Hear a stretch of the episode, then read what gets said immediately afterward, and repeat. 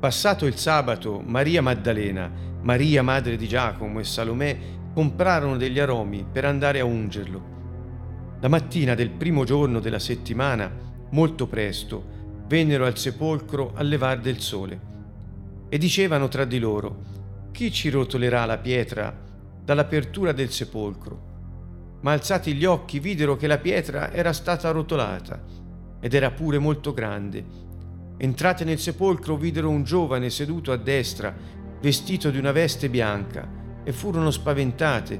Ma egli disse loro, non vi spaventate. Voi cercate Gesù il Nazareno, che è stato crocifisso. Egli è risuscitato. Non è qui, ecco il luogo dove l'avevano messo. Ma andate a dire ai suoi discepoli e a Pietro che egli vi precede in Galilea. Là lo vedrete, come vi ha detto. Esse uscite fuggirono via dal sepolcro perché erano prese da tremito e da stupore e non dissero nulla a nessuno perché avevano paura. Ora Gesù, essendo risuscitato la mattina del primo giorno della settimana, apparve prima a Maria Maddalena, dalla quale aveva scacciato sette demoni. Questa andò ad annunciarlo a coloro che erano stati con lui, i quali facevano cordoglio e piangevano. Essi, udito che egli viveva ed era stato visto da lei, non credettero. Dopo questo apparve sotto altro aspetto a due di loro che erano in cammino verso i campi, e questi andarono ad annunciarlo agli altri, ma neppure a quelli credettero. Poi apparve agli undici, mentre erano a tavola, li rimproverò della loro incredulità e durezza di cuore, perché non avevano creduto a quelli che l'avevano visto risuscitato. E disse loro, Andate per tutto il mondo, predicate il Vangelo a ogni creatura. Chi avrà creduto e sarà stato battezzato sarà salvato, ma chi non avrà creduto sarà condannato. Questi sono i segni che accompagneranno coloro che avranno creduto. Nel nome mio scacceranno i demoni, parleranno in lingue nuove, prenderanno in mano dei serpenti, anche se berranno qualche veleno non ne avranno alcun male imporranno le mani agli ammalati ed essi guariranno. Il Signore Gesù dunque, dopo aver loro parlato, fu elevato in cielo e sedette alla destra di Dio. E quelli se ne andarono a predicare dappertutto, e il Signore operava con loro, confermando la parola con i segni che l'accompagnavano.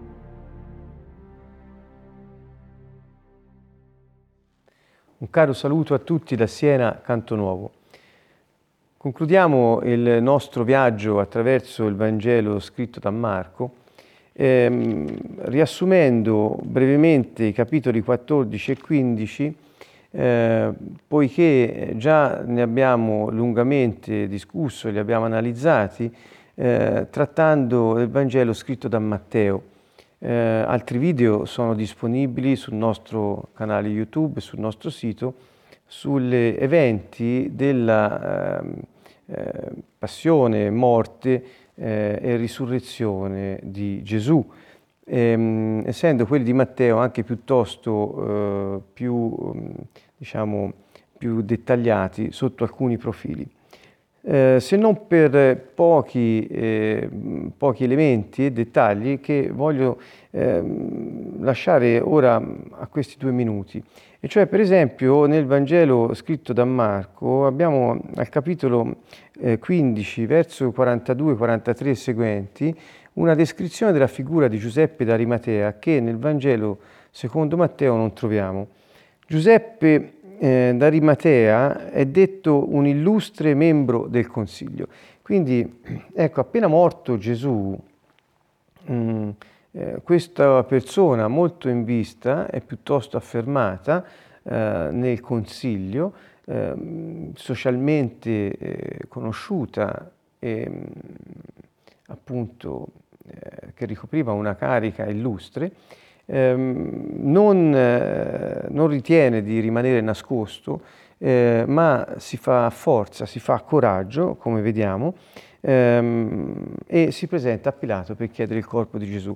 È eccezionale questa figura di quest'uomo che pur avendo una reputazione da perdere e forse anche più della reputazione, parlo di sicurezza personale in quei momenti così concitati, si fa coraggio, trova questo spunto, questo colpo di reni eh, di forza e di, di, baldanza e si presenta dal sanguinario Pilato che eh, come altre volte ho avuto modo di accennare eh, non era una figura mite o così eh, neutrale come spesso alcuni lo vogliono dipingere, ma da notizie e fonti storiche che abbiamo, anche di scrittori romani, sappiamo che trattasi di persona sanguinaria e estremamente violenta.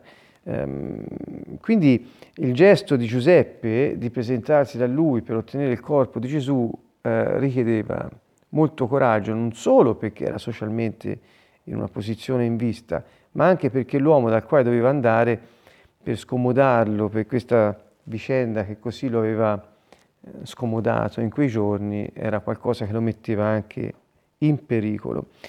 Da notare che viene chiamato lui, discepolo di Gesù Matteo, Marco lo chiama uno che aspettava anch'egli il regno di Dio. Ecco, questo era come probabilmente si chiamavano anche tra di loro i discepoli del Signore. Pilato si meravigliò che Gesù fosse già morto perché normalmente in sei ore la morte di croce non avviene. Ricordiamo che fu crocifisso alle nove della mattina eh, a mezzogiorno si fece buio su tutta la terra, su tutto il territorio, quindi non si trattò di un'eclissi di sole, ma eh, si trattò di un fatto cosmico, soprannaturale. E, e alle tre eh, spirò. Giuseppe non si limitò a fare questo, ma, notizia che abbiamo da Marco, andò a comprare il lenzuolo, che Matteo dice lenzuolo pulito, era un lenzuolo nuovo che comprò Giuseppe eh, appositamente per, eh, per, Gesù, per il corpo del Signore. E, lo, e, e, tratto Gesù giù dalla croce lo avvolse nel lenzuolo. Quindi non solo, ma Giuseppe eh, fu tra quelli o fu colui che trasse Gesù giù dalla croce.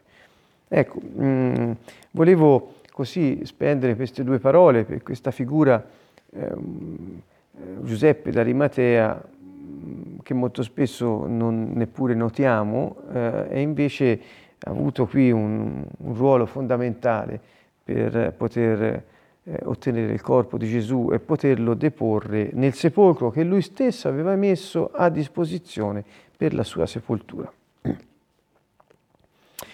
Al capitolo 16 si narra la vicenda della risurrezione di Yeshua e ehm, ci sono queste donne, al cap- verso 1, che comprano degli aromi per andare a ungerlo, perché il corpo di Gesù non aveva potuto ricevere quella unzione che eh, per tradizione si faceva ai, ai cadaveri e quindi eh, era un'unzione particolare eh, che doveva essere fatta con determinate spezie, eccetera.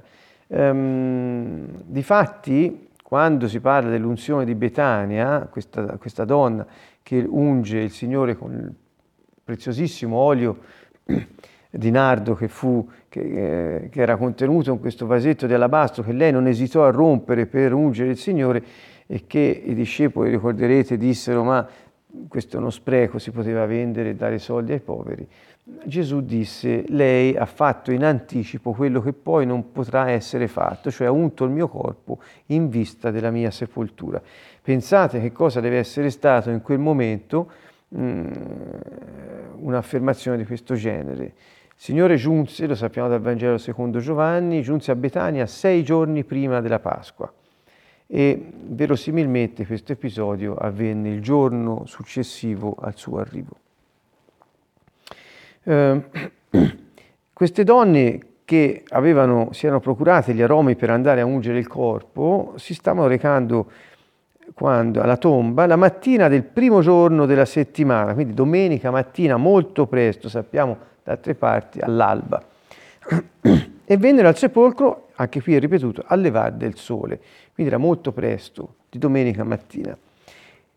E naturalmente si ponevano il problema, dice, come si fa per ungere il corpo di Gesù, come si fa a rotolare la pietra, perché era molto pesante e c'erano volute molte persone. Però alzati gli occhi, evidentemente avvicinano il sepolcro da una posizione più bassa e alzati gli occhi videro che la pietra era stata rotolata e era pure molto grande.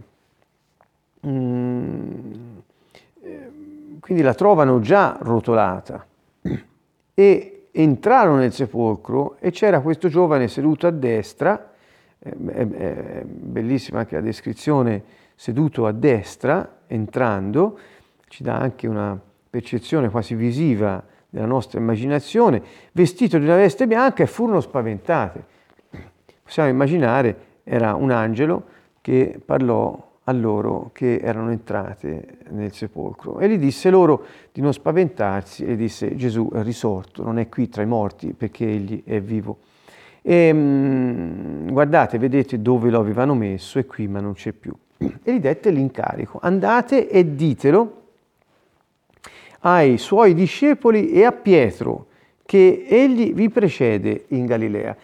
Vorrei notare, far notare che qui eh, l'angelo dice andate a dirlo ai discepoli e a Pietro, come se dopo la vicenda del rinnegamento Pietro non fosse più tra i discepoli, cosa che forse lui stesso si era autoescluso da questo, come vedremo poi alla fine del Vangelo di Giovanni quando Gesù per tre volte gli chiede se lo ama e Pietro non osa dire sì ti amo Signore, ma usa nel greco una parola diversa da ti amo, usa ti voglio bene, cioè un affetto fratello, da amico, eh, non riesce a dirgli ti amo. E Gesù tre volte glielo chiede, così come lui l'aveva rinnegato tre volte, quasi a riabilitarlo o, come potremmo meglio dire, a spezzare con parole opposte le parole che avevano attirato su di lui, eh, diciamo, la, eh, la maledizione, tra virgolette, del rinnegamento del Signore. Quindi Gesù lo riabilita, ma Pietro si è autoescluso dal gruppo perché non si sente nemmeno degno di dire ti amo al Signore che lo interroga con tanta amorevolezza. Ebbene, l'angelo dice andate a dirlo ai discepoli e a Pietro. Naturalmente questa è una mia impressione che vi offro come riflessione per questa distinzione che viene fatta nel racconto. E eh, diteli che vi procede in Galilea e là lo vedrete come vi ha detto, perché aveva detto dopo vi, mi, mi, troverete in Galilea. E Gesù forse è l'unico ad aver dato un appuntamento ai suoi amici dopo, per dopo la morte, insomma, ecco. È molto singolare che queste donne appena hanno sentito questo messaggio, fuggono prese da tremito e da stupore. Sono, sono due eh, elementi quasi contrastanti. Il tremito sembra da altre parti è detto dalla, dalla paura, e, da, e però anche la stupore e la meraviglia che eh, fa parte del, di quello che avevano visto e vissuto. Insomma, vedete, c'è un, un, mare in tempesta nel cuore di queste persone, da Giuseppe che si fa coraggio a queste donne che mentre sono meravigliate gli tremano le gambe, mentre tornano indietro dopo il messaggio dell'angelo. Non dissero nulla a nessuno perché avevano paura.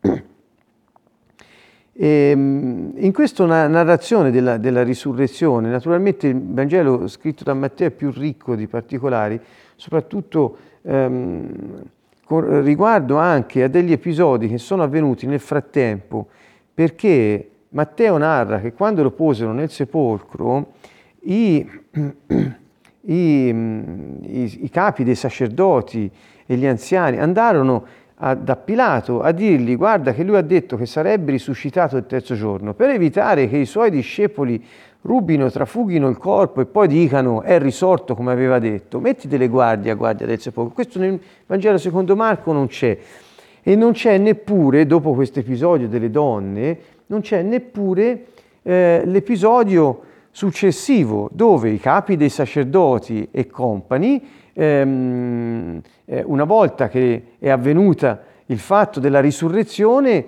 incontrano loro per primi le guardie, perché le guardie vanno da loro e loro li pagano, pagano le guardie perché diffondano la falsa notizia del trafugamento del corpo.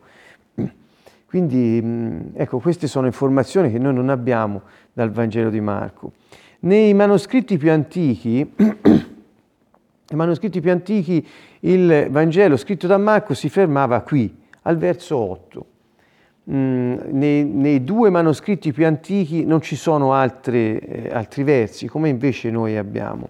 In tutti gli altri, pur antichi, ma non i più antichi, c'è invece il resto che noi possiamo leggere, dal verso 9 al verso 20. Ci sono in alcuni manoscritti anche, c'è un'altra finale del Vangelo di Marco ehm, che però mh, chiude la narrazione senza avere un contenuto particolare. Perché ho introdotto questo argomento? Perché quello che c'è dal verso 9 in avanti e soprattutto dal verso 15 alla fine sono eh, sono delle informazioni eh, così preziose che io proprio di questo più che altro volevo lasciare traccia in questo eh, breve video. Eh, prima però, ecco, accenno a questo. Alcuni dicono che questi versi, questi undici versi, eh, sono stati eh, sono apocrifi e sono stati scritti da degli scribi in epoca molto eh, molto più recente, ehm, cioè successivamente allo, a, a, quando Marco avrebbe scritto il Vangelo. E, ehm, e, sono delle aggiunte scritte dagli scribi che ricopiavano, da chi ricopiava il, il testo.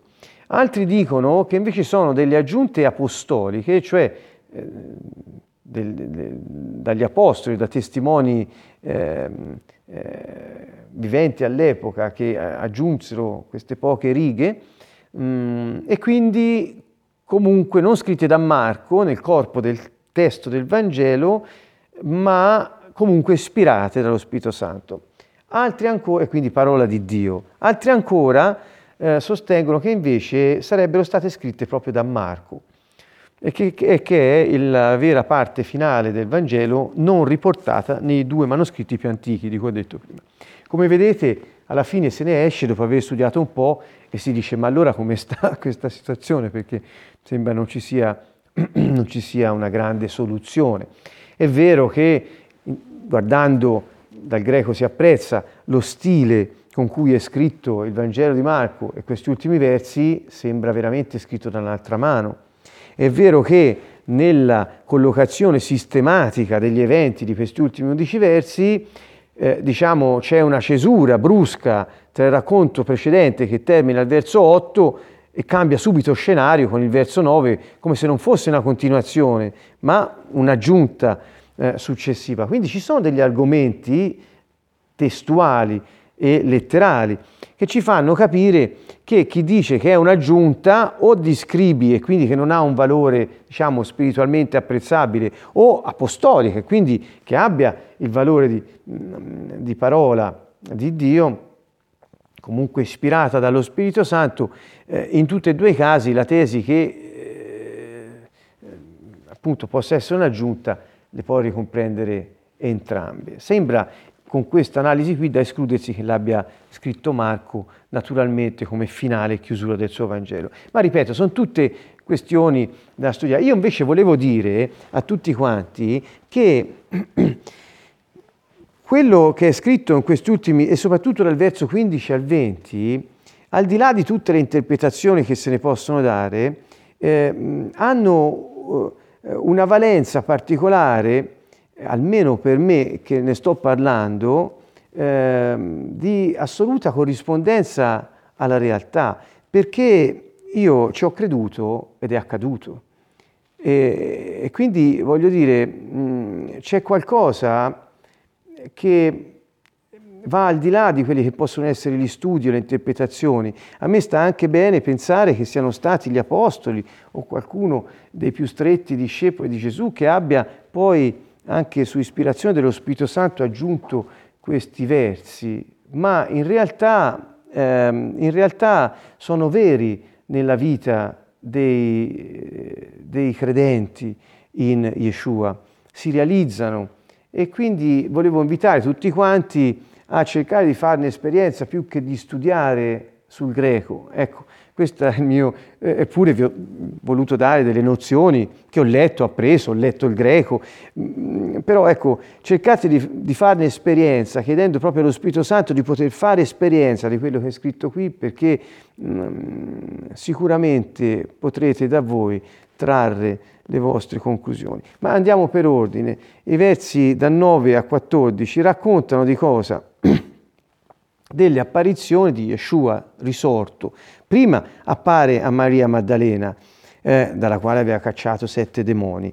Eh, andò a dirlo a, a, quelli che erano stati con lui, ma non ci credettero. Poi dice, ehm, essi, eh, udito che viveva, era stato visto da lei, non credettero. Poi apparve sotto altro aspetto, vedete, eh, Gesù con questo corpo risorto non è come il corpo di Lazzaro, che era lo stesso, che era stato sbendato perché era lo stesso corpo. Qui si tratta di un corpo che può apparire e sparire, essere toccabile e incorporeo, cambiare aspetto e presentarsi in altro luogo, a passare attraverso delle porte chiuse eppure mangiare il pesce con i suoi. Voglio dire, è un corpo che è una nuova creazione non è più quel corpo che è stato sepolto, sebbene ne abbia le sembianze perché porta i segni dei chiodi, non è più lo stesso corpo, è una nuova creazione. E poiché egli è la primizia, è il primo di molti fratelli, è il, è il primo risorto dai morti nella nuova creazione, come nuova creazione, tutti quelli che credono in lui e che si sono identificati con la sua morte, così risorgeranno come egli è risorto. Quindi, cari amici, tutti noi avremo un corpo come lui eh, lo ha avuto dopo la risurrezione e come tuttora lo ha in cielo, seduto alla destra del Padre. Ecco, questa è una prima riflessione. Mm, alla fine, al verso 14, appare agli undici e che fa? Li rimprovera per cosa? Per la loro incredulità, perché io vi ho mandato dei, dei testimoni oculari che mi hanno visto, che hanno ricevuto un incarico dall'angelo anche di venire a dirvelo, poi mi ha visto Maria, poi son, mi hanno visto due che erano nei campi, che erano in cammino verso i campi, non gli avete creduto, non avete creduto. Ecco, questo grido di Gesù, altre volte io l'ho ritrovato, come dire, ma, ma com'è possibile che non ci avete creduto? Io ve l'avevo detto, e, eppure avete avuto il cuore duro. Questo rimprovero, eh, pensate ai discepoli di Emos, andiamo, saltiamo al Vangelo scritto da Luca, è un po' st- mm, tardi di cuore, li dice, increduli, li dice eh, eh, perché non avevano capito che le scritture parlavano di lui, insomma, ehm, quindi qui l'incredulità è più riferita alle parole di chi ha visto con i propri occhi e te lo dice e non, e non ci credi. E qui conclude e dice andate in tutto il mondo e predicate il Vangelo a ogni creatura. Altre volte Gesù durante la sua vita terrena aveva detto va bene andate ma eh, andate solo uh, dagli, da, da, da, dagli, ebrei, non andate dai gentili. Ecco ricordate c'era stata un, una limitazione nell'azione ministeriale mh, dei discepoli prima della morte di Gesù. Dopo la sua risurrezione, ecco che eh, eh, lui dà il mandato di andare in tutto il mondo, a tutte le nazioni, a tutte le genti. Anche nel Vangelo scritto da Matteo, Gesù conclude e dice andate a fare discepoli da tutte le nazioni. Quindi c'è questa estensione salvifica a tutte le genti. E come giunge la salvezza ai gentili, ai lontani, fino agli estremi confini della terra? Attraverso la predicazione dei suoi che sono mandati ad annunciare la buona notizia del regno dei cieli. Questo è il contenuto del, del, della predicazione, il regno dei cieli, a chi? A ogni creatura, quindi non soltanto a pochi scelti, non soltanto a un'etnia, ma a tutti gli esseri umani. E la predicazione non è soltanto fatta di parole, perché come vedremo dopo, questa predicazione che ha la, la caratteristica di portare con l'annuncio della parola, con l'alito di chi parla, sembra riecheggiare eh, il, il, respiro di Dio, che può infondere nelle persone che ascoltano ehm, la novità della, del regno di Dio e quindi aprire i loro cuori, c'è qualcosa in questa andate annunciate la buona notizia, questo lo dico per tutti noi, che quando andiamo e annunciamo abbiamo questa fiducia che il Signore l'ha detto, fate questo, annunciate, dei segni vi accompagneranno mentre annunciate la parola, perché io sono fedele e io voglio che attraverso la parola mia che annunciate a tutti quelli da cui andiate possa essere dimostrata vera e quindi ci saranno dei segni che vi accompagneranno mentre proclamate la buona notizia. E dice, questo verso 16 è stato molto controverso anche come interpretazione, però volevo sottolineare, lo leggo, chi avrà creduto sarà stato bat- e sarà stato battezzato sarà salvato, chi non avrà creduto sarà condannato. Ora io ho sentito molte persone anche impugnare questa finale del Vangelo di Marco scritto da Marco e dire che è un'aggiunta che quindi non può essere presa come parola di Dio e che quindi non può eh, costituire nemmeno un elemento di speranza. Eh, è successo a me personalmente in molti luoghi, ahimè, religiosi in senso cristiano, dove il Vangelo veniva impugnato per poter contrastare il verificarsi e manifestarsi dei segni che qui sono proclamati. Ma mai è stato preso da dire che quello che è scritto sulla salvezza e sul battesimo non è vero. Quindi ecco, si usano queste scritture un po' a uso e consumo spesso e per rinnegarne alcune parti eh, si dà discredito ad altre che però poi sempre vengono ripescate a danno eh, delle prime. C'è qualcosa che non torna. Io eh, insisto, bisogna farne esperienza. Lo Spirito Santo non manca mai di eh, eh, offrire l'esperienza della vicinanza del maestro al discepolo che obbediente all'incarico ricevuto annuncia il Vangelo del Regno. Lui è vicino, è con lui e eh, conferma la parola predicata con i segni che l'accompagnano. Chi avrà creduto e sarà, battezz- sarà stato battezzato sarà salvato. Vedete, non dice ma chi non sarà stato battezzato sarà condannato. Quindi molti dicono, eh, quindi mh, eh, essere battezzati non è un elemento di salvezza. Altri dicono sì perché sopra lo dice. Quindi ci sono delle, eh, molte discussioni su questo punto io direi che non è questo il punto di questo nostro incontro, eh, non vorrei approfondirlo più del dovuto. Certamente il battesimo insieme alla fiducia, chi crede, chi ha fiducia, nel, chi accoglie il Signore, Giovanni 1,12, chi l'ha accolto ha, ha avuto il diritto o alcuni dicono l'autorità, il potere di diventare figlio di Dio. Ehm, quindi oltre alla fiducia, al battesimo per la salvezza, eh, questo è l'elemento che traspare dalla prima parte del verso 16.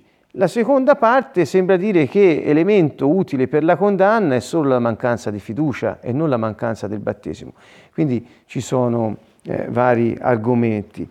Versi 17 e 18 sono quelli eh, che eh, ho già accennato più volte, cioè questi sono i segni che accompagneranno coloro che avranno creduto. Quindi chi avrà avuto fiducia in me, dice Yeshua, sarà accompagnato da questi segni. Perché sarà accompagnato? Perché se hai creduto in me non puoi fare a meno di annunciare il Vangelo a ogni creatura.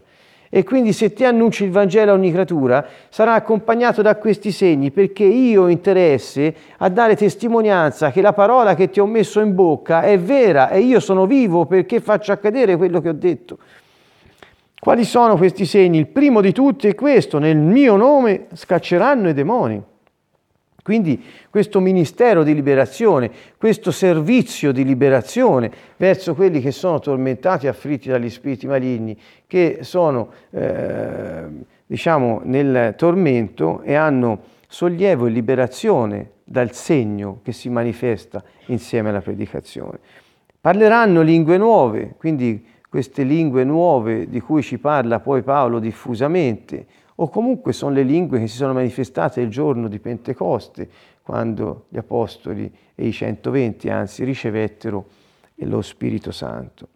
E poi prenderanno in mano dei serpenti, anche se berranno veleni non avranno alcun male. Questi sono due elementi che nella storia eh, dei, dei, dei credenti si sono verificati più volte. E e anche imporranno le mani ai malati e questi guariranno. Gesù aveva sempre detto ai suoi, andate e guarite i malati, cacciate i demoni, predicate il regno di Dio. Ecco, e dite che è vicino, che è arrivato e alle porte, è qui. Quindi questo non è altro che quello che gli ha sempre detto prima, e ora dopo che è risorto glielo ribadisce e dice saranno segni che vi accompagneranno quando annuncerete il Vangelo. Il Signore Gesù dunque, dopo aver parlato, fu elevato in cielo e sedette alla destra di Dio. Questo è una figura, un adempimento del Salmo 110, dove al verso 1 eh, fa proprio questa affermazione e, e come, avrebbe, come, disse in Marco 14, eh, 14 eh, 62, eh, interrogato dal sommo sacerdote che lo interrogò dicendogli sei tu il Messia, il figlio di Dio, diccelo alla fine, sei tu o no? E lui dice io sono e vedrete il figlio dell'uomo seduto alla destra della potenza. E quindi questo è l'epilogo.